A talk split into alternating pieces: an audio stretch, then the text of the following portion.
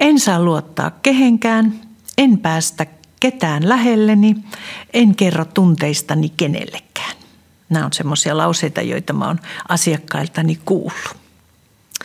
Ja jos nämä meidän elämän pettymykset on saanut aikaan, niin kuin muuttanut meidän käsitystä itsestämme, niin ne on saanut kyllä aikaan myös sen, että me on tehty erilaisia suojamuureja, ikään kuin selviytymiskeinoja. Koska ihmisen pitää jollain tavalla selvitä. Mun oma selviytymiskeino, joka oli vuosikausia, jopa vuosikymmeniä mun elämässäni, oli tällainen, että – Älä kerro tunteistasi kenellekään. Älä päästä ketään lähellesi. Tunnistin tämän yhdellä sielunhoitokurssilla ja silloin meillä oli siellä mahdollisuus sielunhoitajan kanssa keskustella. Ja kun mä melkein oven rausta jo hänelle sanoin, että sun luennolla mä tunnistin, että mun elämä on hallinnut tämmöinen selviytymiskeino ja suojamuuri, että älä kerro tunteistasi kenellekään. No hän kysyi multa heti, että kertoisitko jonkun tilanteen, missä näin on käynyt. Muistin heti isäni hautajaiset. Mä olin yhdeksänvuotias. Oltiin kappelissa odotettiin, kun pappia sinne tulevaksi ja mun isoveli itki niin, että kappeli raikui ja 17-vuotias veli itki sivistyneesti ja ne pikkusiskot nyyhkyttivät niin kuin nyt pikkusiskot nyyhkyttää. Mä en itkenyt. No tietysti tämä sieluhoitaja kysyi, että onko mulla käsitystä, miksi mä en itkenyt. No toki mä sen tiesin.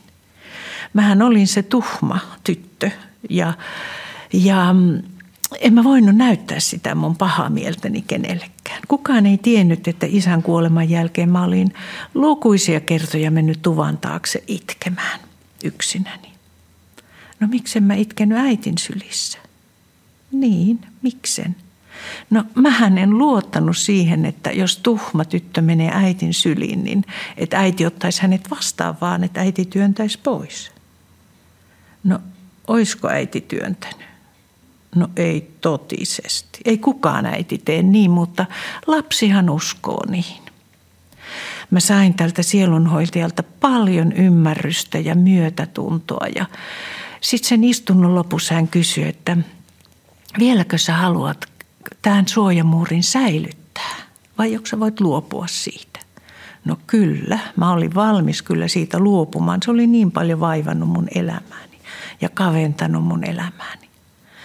Ja hän rukoili sitä, että Jumala voisi katkaista tämän kahleen, että mä voisin päästä vapaa, vapaaksi. No, tämä oli mun varjoni, mutta sulla voi olla joku muu. Nämä suojamuurithan on ikään kuin semmoisia tiedostamattomia päätöksiä – joiden kanssa me selvitään elämässä. Niitähän voi olla vaikka, että mun on tehtävä muut onnelliseksi tai mun on oltava aina hyvää tai ajatella ensin muita ennen kuin itseäni, huolehdittava toisista. Mulle ei kuulu mikään hyvää, mun on pärjättävä yksin, en saa pyytää apua toisilta. Mä en saa puhua perheen asioista tai en anna kenenkään satuttaa itseäni tai se voi olla joku muu. Onko näistä suojamuureista joku sulle tuttu? Hei, mistä, missä olosuhteissa se on syntynyt? Ketkä ihmiset siihen liittyy? Mitä se on aiheuttanut sun elämässä? Se on ehkä suojannut sua, mutta kyllä se on kaventanut sun elämää. Ja jotkut tämmöiset epäitsekkäätkin suojamuurit, niin ne voi aiheuttaa kiukkua – tai muut rupeaa käyttämään sua hyväksi ja niistä tulee vielä laiskoja.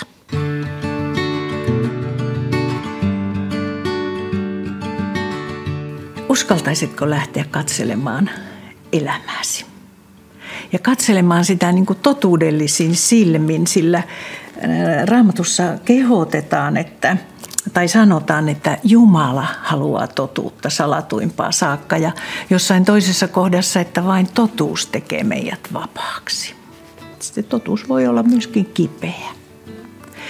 Ja sen takia mä haastankin, että varaa itsellesi aikaa, semmoinen, missä sulla on aikaa pysähtyä ja katsoa, että minkälaista sun elämässä on ollut. Ja tässä kohdassa mä rukoilen, että Jumala antaisi sun muistaa semmoiset asiat, jotka on tarpeellisia, että sä voisit tervehtyä ja että sä voisit vapautua niistä kahleista, jotka tällä hetkellä kahlitsee sun elämää. Ja muuten Jumalalla on tapana vastata tämmöiseen rukoukseen, koska hän on luotujensa puolella.